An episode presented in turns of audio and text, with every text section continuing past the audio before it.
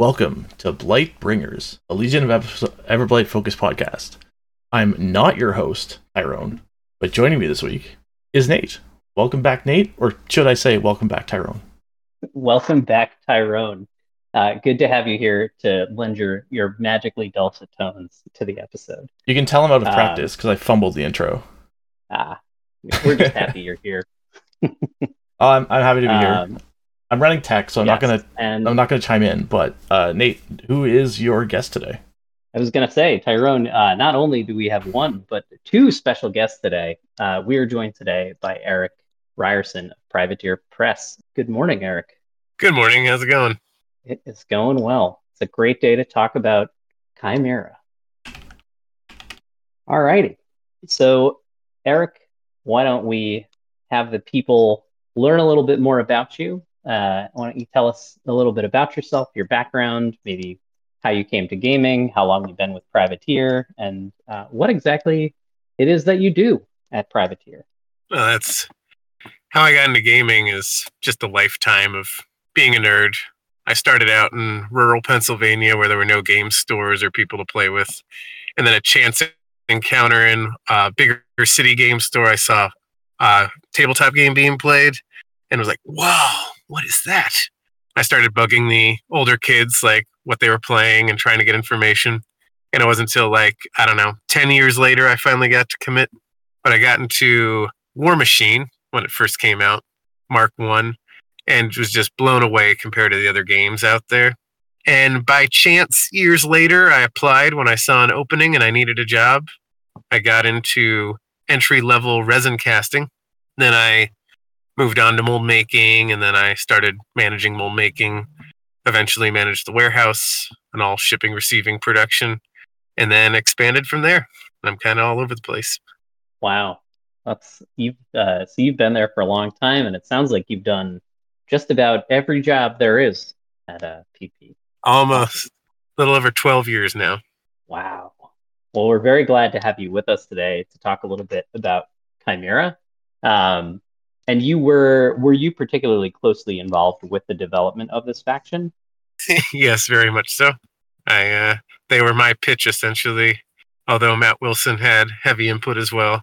But like all the models you see are the ones I conceived for the faction. Very cool.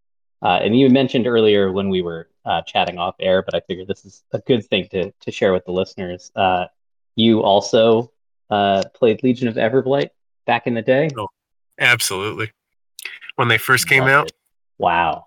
I, I've heard I've heard tales of the Slip Slam days and Four Seraphs with Lilith One. I think that was about that time. I always felt that people were misreading Slipstream intentionally for some of that early stuff. Yeah.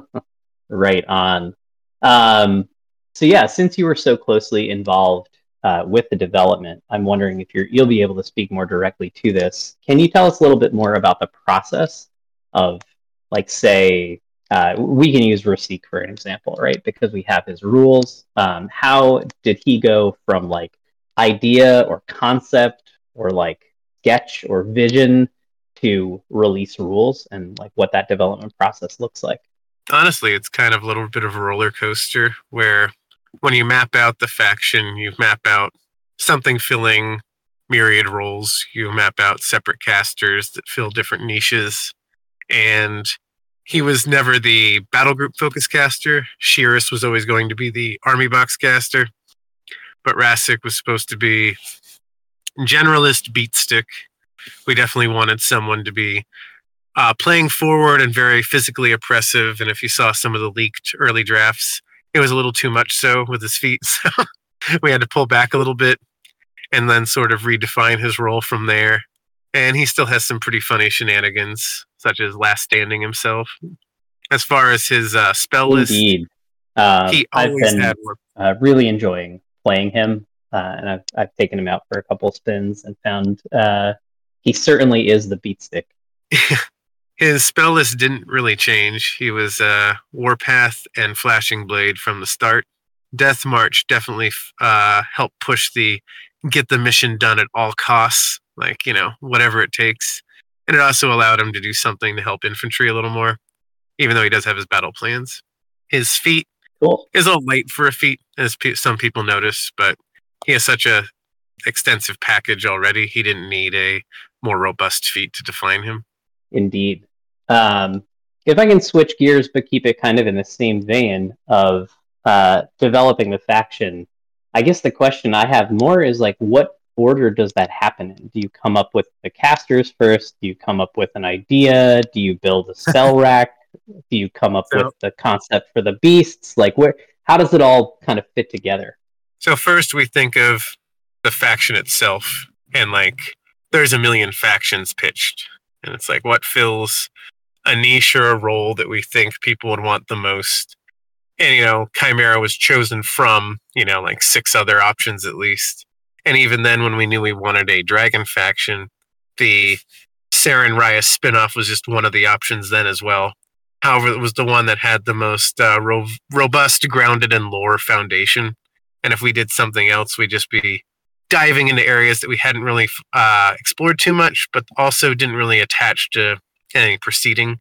And we thought people would have more connection to the Saren Raya story. So once we have, like, okay, this is where we're going, we think, what is the faction? What are their goals? How do they function? And we get sort of the blueprint for what will define them. And then you start with the casters and the rack. Um, you say, what what caster roles do you want? What do you want them to do individually? And then what rack fits the theme and gives them a good spread on abilities. And we tried something a little different with them, as you probably saw, where uh, offensive spells don't always get taken on a rack. Normally they want to be on a caster, but we also didn't want to make different offensive spells for every caster. And we sort of wanted some broad access to some of those tools without requiring their rack slot. And the idea for the Vypyx was born. And I really like the Vypyx. Probably my favorite beast. As as do I. Uh, I recently uh, enjoyed popping Arcane Forces and casting a, what, thirteen-inch Bladed Gale in a game the other night. That was pretty sweet. Nice. Not not and the kind of thing you think is initially possible. Yeah. We stuck with the idea that this is Rhyas' force, and she built it from her mind and what she sees as, you know, since she made it without really a lot of outside input, everything's specialty and expertise is going to be adjacent to what she knows and how she approaches things. And we worked within those parameters. Also, just to give the faction more identity, we wanted to stick close to that as well, where when we make the second Khymaera faction, we want them to be completely different. So we didn't want to broadly do everything draconic. We wanted to make sure we stuck with her niche and explored that as much as we could. And then when we went on to the second one, we could have a separate niche and everything very themed to that. Yeah. I definitely saw a little bit of the the Rhyas theme in Rasik with uh, Flash and Blade, and then his feet sort of mimicking that, like, riposte ability that she always had. Mm-hmm. So, uh, yeah, excellent job with those, like, little nods back to, to her. Um, and one thing from day one was we said, this is the dragon faction. Let's give them an eighty millimeter dragon beast.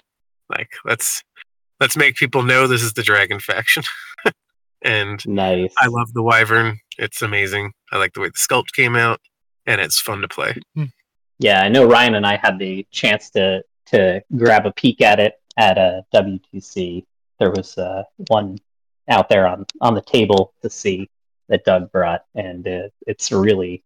Yeah, really, really cool looking. Definitely looks more, uh, I'd say, like, more of a, like, lithe and graceful type of dragon than the the previous Everblight, which I think really always had, like, kind of chunkier, more menacing looking dragons. So really, really cool. Yeah, when we were going with the lithe, graceful, and themed to Rhyas stuff, and to get further away from other options that will be available down the road when we cross over to the other army, we really hit the serpentine element hard so that it would have a strong visual difference and not just be more dragon spawn.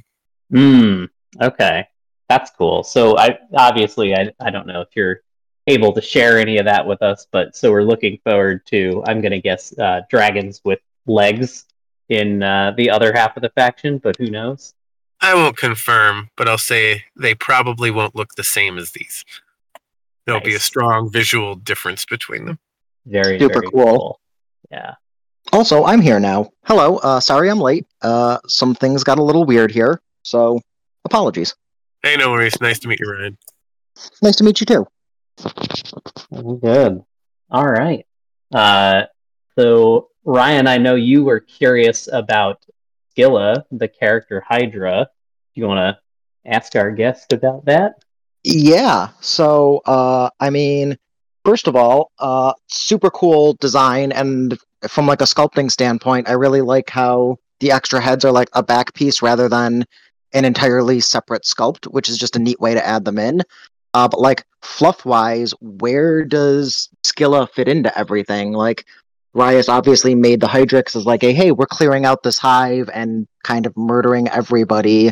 At what point was like Skilla a thing where it was just like, no, no, we already have Hydras, but we're going to need a bigger Hydra to just do some of the work for me. And then like rules-wise, what does that look like on the table? Well, that'll be covered in the fluff a little bit, but it is unique from the other Hydras more than just its shape. And on the table, it serves as bolstering their forces by being a sort of catalyst for other warlock powers as it's actively, as it kills things, transfiguring them into dragon spawn, or her style of dragon spawn, Khymaera specifically. And okay. It's transmuting uh, touch and breath.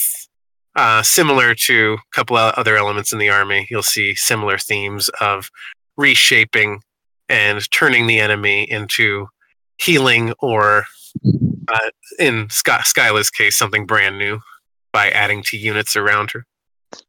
Oh, that's cool. So she's basically carrying like the, I don't know how to say it correctly, so I'm just going to go with like a Jurassic Park method. She's basically carrying like the genome for everything, and it's just yes, like, the, uh, hey, you know what, we need you right now, so we're going to make you into this. Thank you. The divinely inspired matrix of construction encoded upon her and able to apply it, weaponized, creation through destruction. Oh, that's got to be terrifying. Like, imagine being on the other end of that, where it's just like, huh, there's this big Hydra we're fighting. Hey, look, Frank just got turned into a lizard person. What is going on oh, right yeah. now? Like watching your friend melt and then turn into an enemy.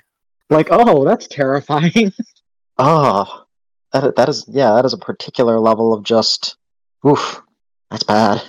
Um, okay, so like, uh, I guess from a wider standpoint, Uh, what are you most looking forward to, you know, with the army? What are you most looking forward to seeing people do with it um, as, like, a designer? Honestly, explore, have fun, and make different iterations. Like, uh, I want to see people really try out a lot of different things and different rack options and bring things together differently. And that's possible with the breadth of casters we have and their way their abilities come together. Is there any particular model that you were like, yeah, no, I can't wait to see what people do with like this in particular? I think, I think they're all pretty fun to play. Um, I really like the movement aspects of them, and I like how slippery Nixian is as a Shadowmancer and entirely an assassin. The way she weaves through the shadows, she has a lot of like uh, extra movement shenanigans going on, and she can be very hard to pin down. At the same time, she's an arcane assassin. She doesn't have a melee or ranged attack, and she has the prey ability to help her with that. So she can really take something out in the back lines. And she is pretty dangerous to your caster, and we've actually had to tone her down in a few different ways to prevent her from being just too assassin-y. I mean, that's always good. So prey with no melee or ranged attack. Um, from like a design point, how was that to try and do? Because obviously, like, she's only using it for her spells then. Uh, so, like, what kinds of spells and things were you looking at with her to be like, okay, this is going to be useful regardless of the situation, or maybe maybe not even regardless of the situation. Like, this is going to be super useful in some areas, and the rest of the time, maybe it's not as good because she has to be throwing spells at whatever she prays. Uh, her spells changed a lot. Uh, not all of them, just uh, her offensive ones, because her potential for assassination was very high and didn't allow as much counterplay as we would have liked. So trying to constantly evolve and find the, it can't be too cheap because you don't want her to spam the spell too much. You know, it can't be too strong or too efficient. And trying to find the spell that fit her without being too aggressive or uh, too limiting on the opponent's counterplay. So she's like not allowed to have like Razor Wind or, you know, Arcane Bolt no. to like keep, you know, P O W twelves that go a long way, that sort of thing. I no, mean, she, she will have Chasen though. She has the Vypyx skills, so yeah. I was just thinking about that when you mentioned her prey ability and how uh, cool it could be to set up uh, like heavy trades, where being able to prey the opponent's heavy and then uh, nail it with a a, um, a hunter's mark at like a, a pretty, I'd imagine like a pretty good, I don't know her arc stat, but I'd imagine pretty accurately with prey added on top of it. And the, uh, I don't know, I don't know if there's anything else in faction like telemetry or anything like that, but there is. Sounds- Oh, there you go. Oh. See, potentially. Oh, so potential yeah, so plus four. That's if, really if, cool. Yeah, she's going to be able to just pick a thing and nail it. Oof. Especially once you throw okay. in like the cheap Vypix uh, animi, like Chasen or Bladed Gale. Like, yeah. Oh man. And oh, again, man. She's very mobile. So uh, I, I like the image of her slipping through the shadows and unleashing her spells and slipping back through the shadows and. Just, you know. Oh, man. That's so, so she's cool. uh, she's the expansion box caster, correct? That's correct. Dang, so we're gonna we're gonna have to wait a little while to learn more about her. But thank you for, for sharing that uh, that tidbit. Hey, no problem. Yeah, yeah, that's cool. Um, so I guess my my other or I can go on to other questions. Um, as far as like the Hydrix and Vypyx go, um, you know, the Vypyx is the first war beast that has offensive spells as animi. Um, how hard was that to like design and develop, and like what were the thoughts with like different animi to give that in particular? Yeah, we definitely started out with uh, lamer ones that we ended up with. Um, where we're, at first we just didn't know exactly what we were making. We were trying. We knew what we wanted it to do. We wanted a uh, spell battery that offered them to your caster. However, with all the other abilities we had drafted, to give it anything too powerful would you know, it would be too much. So we had to start taking things off other models and altering its spells to cover different bases. And mm. so if you wanted to spell, that's the dispel. We removed Slipstream from the army for a couple reasons and gave him oh, Hunter's Mark. Or uh, pour one out. Good old Slipstream. Slipstream defined Legion pretty heavily, and we didn't want it to just be the same thing over again. And Hunter's Mark you have to work for more, obviously. Yeah. Uh, was there any was there any animi you considered giving it that you were just like, you know what? Nope, this is too strong, and we one hundred percent cannot do this. Like, th- it was cool to try, but nope. We didn't get any of those. Like, uh, the best one we gave it for how the army would function is Hunter's Mark. And it's something we liked there. We, like, when considering spells, you know, you look at the full breadth of them, but most of them, it's like, it's not even an option. It's not what we're looking for. So you don't consider it or throw it on there to see what happens. The other thing with Slipstream no, um, is since it's kind of mandatory once it's in the army, and a mm. Seraph is very budget for a heavy, whereas we were, the thing that makes sense to have Slipstream on was the Wyvern. Right. And we didn't want to make it so cheap that we minimized the, you know, impressiveness of having this big dragon on the table. But we also didn't want to require huge point investment in order to get something that the faction was designed around, because once you have Slipstream in there, it's going to affect all the design elements. Right. So that's why the Vypyx ended up with the thread extension and something that yeah. was more balanced and made more sense. Yeah, and the what is it, a ten-point investment to get a Vypyx with Hunter's Mark? Which is pretty... ten. Yeah, pretty affordable. In that Seraph army threat extension. Yeah, yeah, that makes sense, too. Yeah, in that in that same kind of space, points-wise. Um, and you mentioned a little bit the the uh, movement shenanigans aspect of... Uh, is it Ni- Nixian? Nixian? Yeah, Nixian. Nixian, yeah. Uh, is that something, because we were noticing that uh, elsewhere in the army, right? With like the blade back on the, the Hydrix and the, uh, the you know, the yeah. yeah. Is that, that's everything like has a, some form of it. Cool. Okay. Is that something that's going to be limited to like battle groups, cohort models, casters, or is that something that you no, think will? You'll, you'll I mean, you know this. Yeah. Okay. Cool. So we'll like see it on the units and stuff too. That's really cool. Basically it's something to add character and flavor to the army as well, is to make it feel like it's extremely mobile and feel like you have this giant pack of ninjas essentially. Awesome. Like I've played a couple smaller games and the image I got in my head every time was just like a pack of hunting dogs because everything just kept moving around the caster constantly. Like Vypyx were always sidestepping, Hydrix were always just like, oh, I'm going to walk forward and just like uh not the the frick what's it called uh swift huntering around, and like everything was constantly just like moving and it was so kind of neat to see. Um, yeah, like swift huntering like, and then warpathing and yeah. Oh. If that's like a continuation with the rest of the army, that's going to be super fun to play on the table because like it's just going to be constantly, oh, what are your threat ranges? Like, oh, that is that's a very wide and open question. It depends on a lot of different things. Shyeris, the battle box or army box caster, rather, she uh, started off uh, offering too much mobility to the army, and we had to tone that down. Where there's already so much innate mobility that uh, she had one of those initial drafts where she could give everything a jump in your battle group. But ooh, it, although it fit what we were going for, uh, it was hard to balance around some of the beasts, and we're then changing the army to accommodate her feet as opposed to just changing the feet, and mm-hmm. it, it just didn't make sense.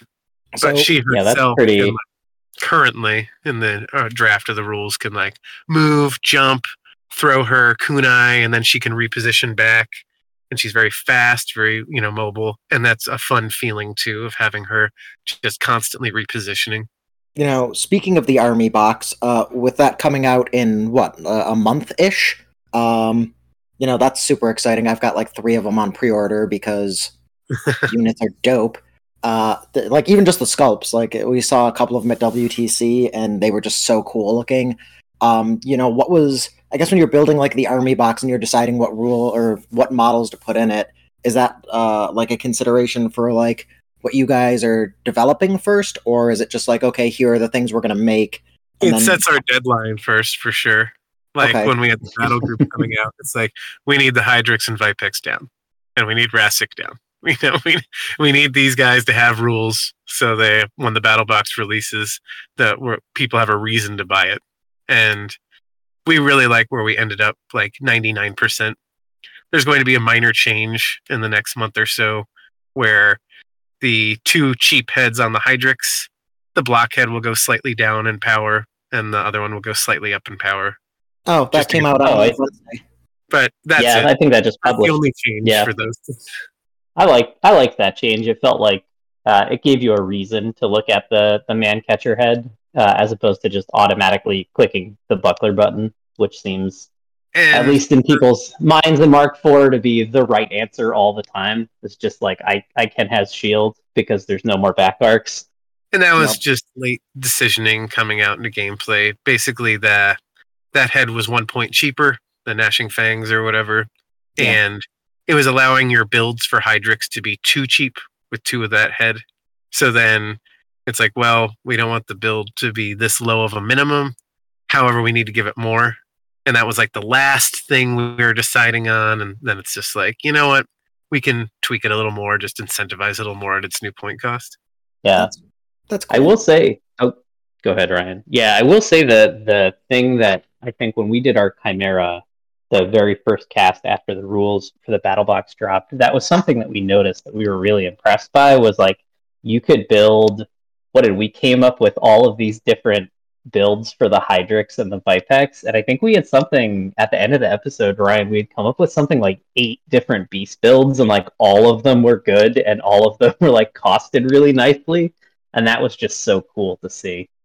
I have my favorite builds for the Hydrix, but I reassess it every time I'm building an army. It what feels is- very much like a you're You're building your army and going, okay, I definitely know I want, you know, at least one Hydrix or at least two Hydrix in there. And then you're leaving the points value blank for them to be like, okay, once the rest of the army is built, what do I actually want you to do? Because it has so many options that it's just like, okay, do I want it to be just a gun monster? Do I want it to be running up in the midfield and just taking attacks? Do I want it to be, like, actually going and murdering stuff? Like, it, it every time I build something with it, I'm just like, yeah, this is a cool build. I don't know what the rest of the things around it look like, so I don't know when this is going to be useful. And, like, that is such a cool feeling to have, just like, yeah, I know I'm going to have a heavy or two heavies, but, like, what they're doing depends entirely on the rest of the army, instead of just being like, a, nope, it's click the, you know, shield button, and then this head, and then this head, and go. Right. I, I run into the same thing where I, I'm not committed to necessarily one back option, since I normally go hybrid melee and range builds. It's like, well, all of these have value. Mm.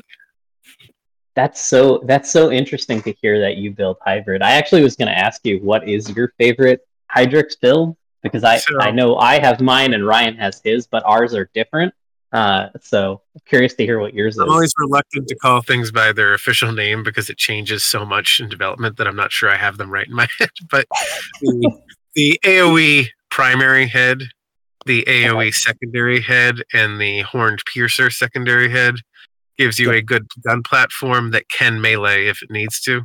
Mm-hmm. And the, having the boostable A O Es to help weed out infantry and backline models, trigger warpath, et cetera. But then, once things get invested, having the ability to have it commit and take out a heavy. So you have the Flame Spitter, Venom Spitter, Horned Piercer head? Yeah, I'll run that. And I'm not even necessarily committed on a back option for it.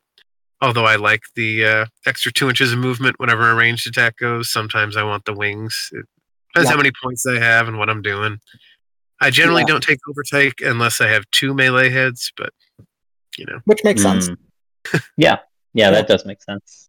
One of the builds I got super happy with uh, playing the other day was uh, the Flame Spitter head, the Flame Sprayer head, or no, I'm sorry, it was the, the oh my god, the the Spray mini head, the A O E mini head, and the Future Sight main head with wings. Ugh. It's like, mm-hmm. yeah, this goes everywhere. Like, I wherever I want you to go, you're going to be there, and then Warpath will get you the extra three inches, and just like, it was very interesting to just be like, where are your backline models, and where are the things that you're trying to protect? They're not there anymore. Go away.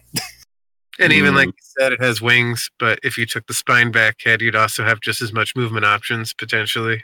Yep. And like, I, it's I, tough to make the call. Like, yeah, which one do I want I, to invest in? I took the wings because I was like, okay, I, I want to try them out a little bit. I'm used to, like, you know, playing Val with Raven, so it was just like, okay, it's always Angels and Narifs. I'm like, I got so used to just, yeah, what is what is line of sight and having to worry about where other models are? This isn't a thing we care about. Just go. No, no, they're, like, they're both great options. What am I?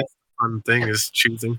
It's such a very Legion uh, player sentiment. Like, what do I have to obey the rules like some peasant? That's true.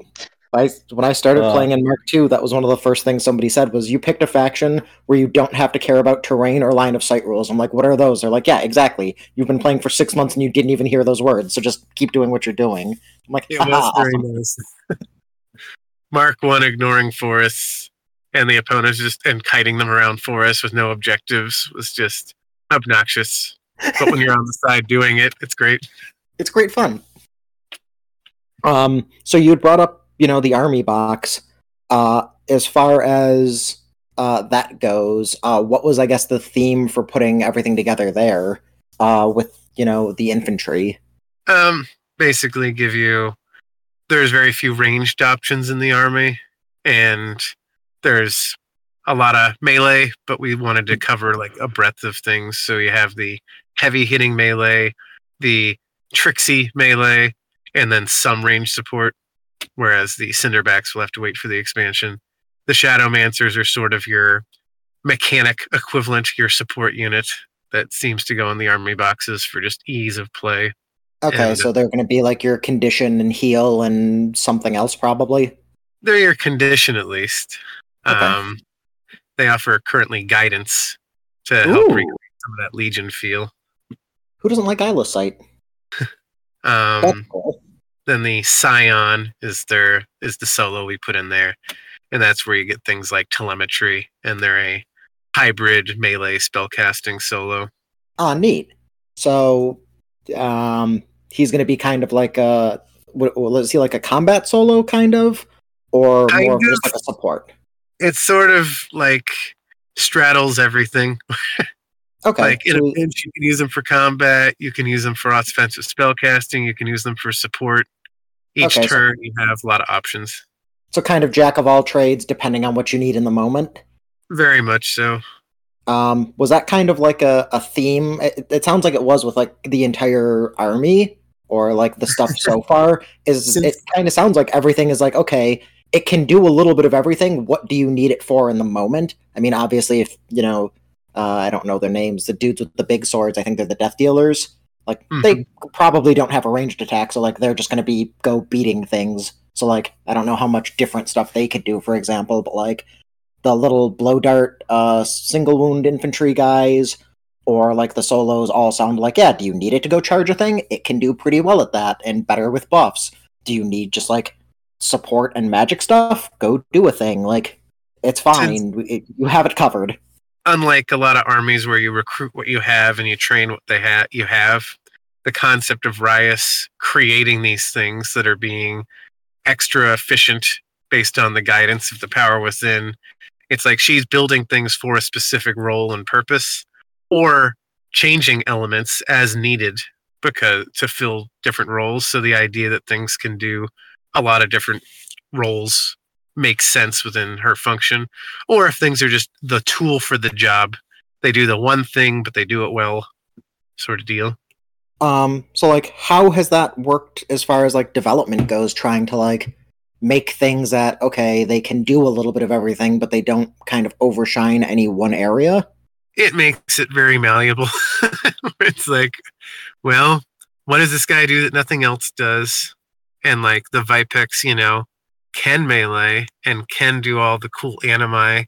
So it's like, well, why bring the Hydrix? It's like, well, the Hydrix gives you your AoE options on a beast, and it's also can be whatever you want it to be. And then the Wyvern is a little more straightforward in like raw number of attacks and support, but not as inexpensive as a Hydrix built for your exact roles. And the Wyvern, do- Wyvern doesn't have AoEs either. And so trying to make sure that even if there's overlap, no one's completely stepping on the toes of anyone else. And we've seen a lot of internal lists incorporate all three, and that's always nice to see. Um, as far as, uh, what's her name? Shyeris, the ba- the army box caster. Um, Shyeris. You know, Shyeris. Um, yep. You know, you'd said she kind of like jumps around and has her kunai. Um, is there any like specifics that you can share about her with us? Yeah, her kunai are mostly designed to debuff the target, either through poisons or through her arcane connection of witch marking them. So okay. she can she targets things for death by hitting them with the kunai. She makes she slows them down or makes things have bonuses against them. And with Hunter's Mark, she can do that as well. So she's not the like assassin killer. She's more straight up battle group or army support. But she supports through offensive use of her kunai, which she gets three okay. of per turn. Oh, so she's, she's rate of fire three? That's cool. Yep. Yeah, she fans them out, you know? She yeah, totally just like eighties ninja movie style. Yep.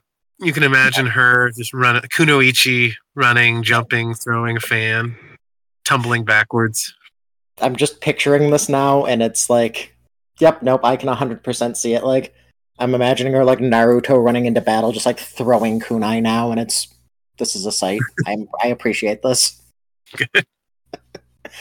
um, so like uh, as far as like playstyle goes, uh, you know, if Shyeris is kind of like the battle group support, and uh, Nixian is like spell support, Rasik is like your just straight up brawler. Um, it seems like that's kind of like a running theme with kind of every faction that's come out so far. Is like the first caster is your beat 'em up caster, your second one is more of like ranged or kind of stays back, and then the third one is like your spell slinger. Um, has that been like a, a, a deliberate choice, or is that just kind of like, yeah, it's just worked out this well, way? What you'll see is we have casters A, B, and C. Mm-hmm. The army box will not only be a scout caster that generally will support the battle group, but they'll also be a safer caster, either doing it from ranged, like almost all of them, or like Athena, where they're simply more defensive focused. Yeah. And B will be your more tricksy, unusual caster, and C, the one released alone or now in the battle group boxes, will generally be your your straightforward beat stick or something that you can play out of a box and he'll work by himself. Like if you buy a battle box, Hazaroth works with those two jacks just fine. Uh, Rasik, same thing. You have these just burly dudes that can just go in there and scrap. And it's it's sort of the, as we spread them out, trying to find which one's best for each role. We don't specifically make a scrapper, like look at uh, Wintercore, for instance. She's far from it. But the way she supports her jacks and gallows and arcs through them and stuff, she still is a tight little battle group caster. And we're also exploring options down the road for new products to have easier entry points and maybe even more design them for that exact goal. Cool. Um, so like when you're building the casters like this, do you take into consideration the future cadre options? Um, or is that just not even a thought when you're doing these?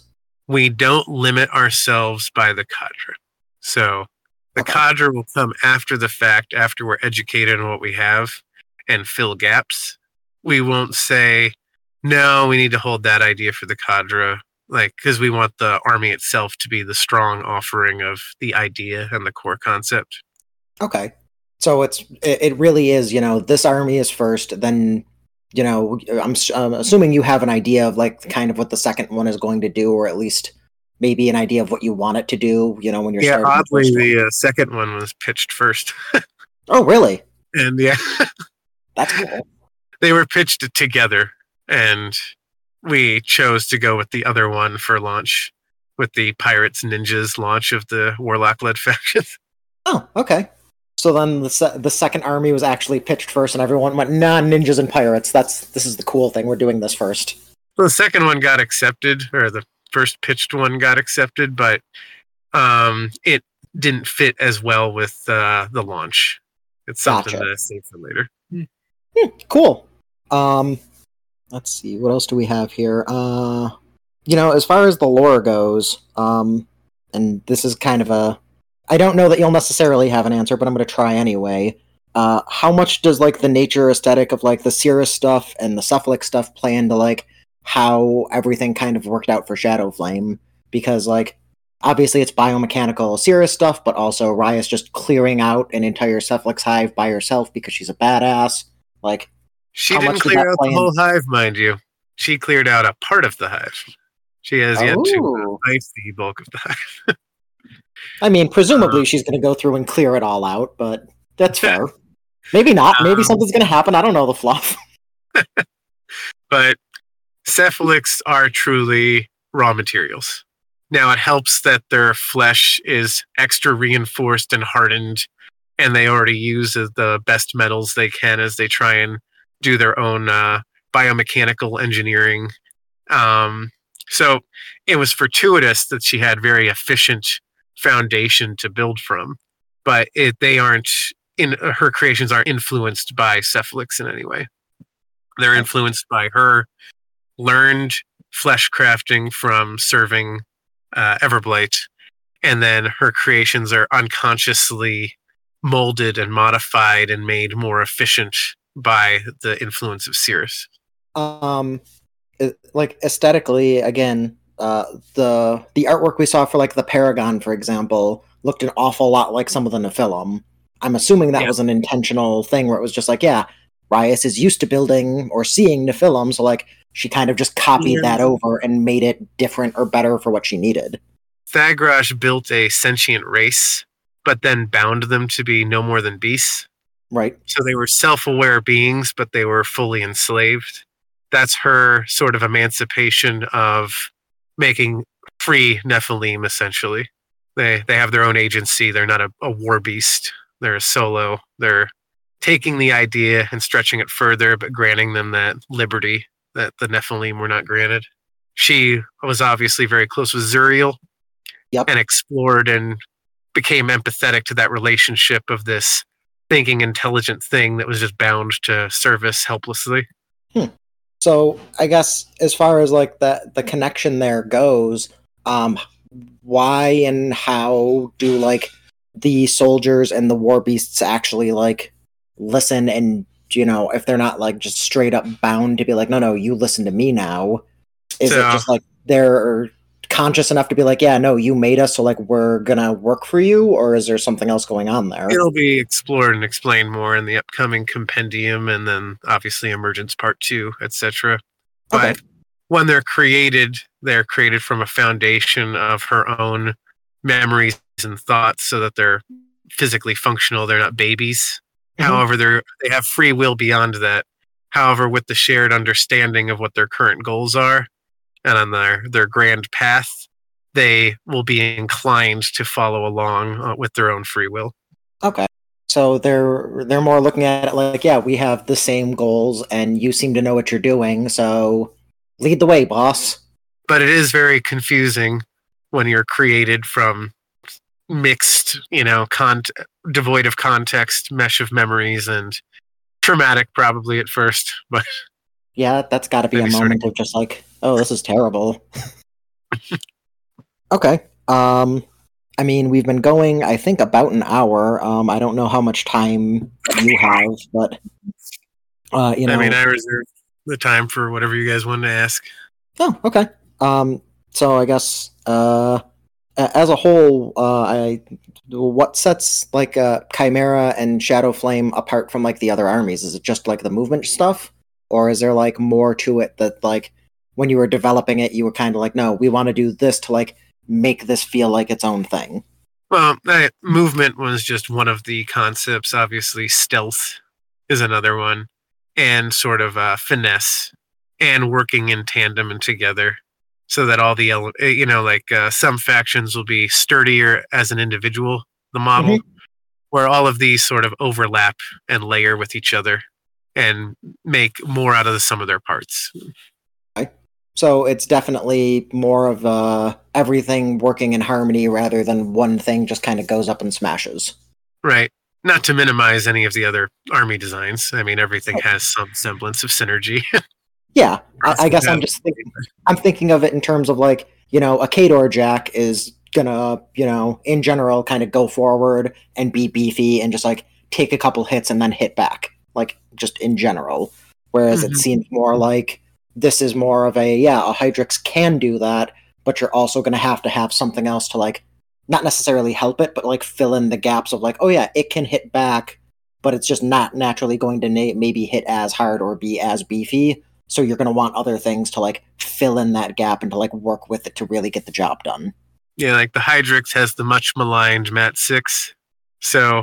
You have to help enable it with the other tools in the army, if that's a concern. As oh, a that makes sense. Um, yeah, honestly, I think that's everything I had. Um, do you have any? Do, do you have any fun spoilers you feel like giving out to like tease people for the upcoming stuff? I mean, just that you haven't seen it all. You know, there's more coming. Not everything uh, has been announced in any way, or even accidentally leaked through the app or anything. Um. So there's more to look forward to than just what you've seen. And we're working on the Cadre right now, and I think it'll excite a lot of people, offering Ooh. something a little different, but in line with what people's tastes are, if they're already buying into Khymaera. Nice. Um, can you share the name of the Cadre? No. oh, okay, fair enough. Turns out that's a full sentence. Okay, well, hey, thank you so much for being here. Uh, thank you so much for sharing, you know, ha- how all of this works with us. And, uh, you know, just coming on to talk. We really appreciate it. Hey, thanks for having me. It was fun. Yeah, no problem. Uh, sorry I was a little late, and Nate had to bail out a little early, so I'm sure he appreciates you being here, too. But uh, that was all for us here at Blight Bringers. Uh, this should be posted probably later today. Uh, so if you're listening on the seventeenth of November, then congratulations. You got the same day. Uh, Erik, thank you again for being here. Uh, and we will talk to you guys again soon. Bye, everybody.